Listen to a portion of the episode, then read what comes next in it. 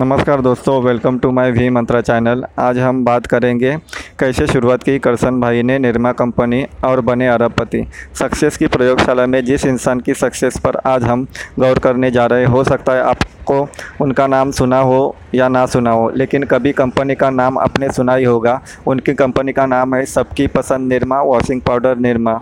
करसन भाई पटेल एक किसान के बेटे और उन्होंने केमिस्ट्री में बीएससी की थी। गुजरात के एक शहर अहमदाबाद में उन्होंने अपने करियर की शुरुआत की थी। उनकी सैलरी इतनी ज़्यादा नहीं थी तो कुछ ज़्यादा कमाने की, कुछ बेहतर करने की इच्छा थी। तो उन्होंने अपने स्किल को छानबीन किया केमिस्ट्री में वो पढ़े लिखे थे। उसके बाद उन्होंने जॉब की थी, जिसके साथ इनकी केमिकल्स में नॉलेज और अच्छा हो गया। तो उन्होंने जाँच किया कि मेरी स्किल है केमिकल में नॉलेज फिर उन्होंने अपने स्किल्स के हिसाब से अपने अवसर को ढूंढना चालू किया।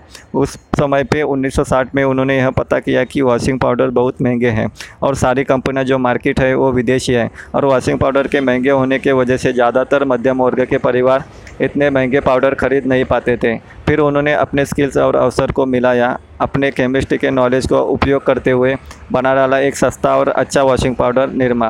करसन भाई पटेल जब जॉब पर जाते थे और वापस आते थे तो अपने साइकिल पर घर घर पे अपना बनाया हुआ वॉशिंग पाउडर बेचते हुए जाते थे।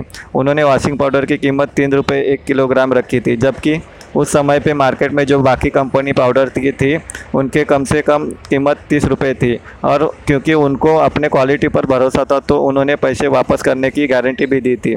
खुद ही प्रोडक्ट बनाते थे, खुद ही प्रोडक्ट बेचते थे। और ऐसे अपनी रोज़ रोज़ की मेहनत एक साथ वो अहमदाबाद के मध्यम वर्ग के लोगों के बीच अपने वॉशिंग पाउडर को फ़ेमस करते गए। लोग इस सस्ते और अच्छे पाउडर को ही खरीदने की इच्छा रखते थे और धीरे धीरे निरमा भारत के टॉप ब्रांड्स में आ गया। उन्नीस उनहत्तर में घर घर जाकर अपने साइकिल पे वॉशिंग पाउडर बेचने वाले करसन भाई पटेल आज सिक्स हंड्रेड मिलियन डॉलर से ज़्यादा के मालिक हैं।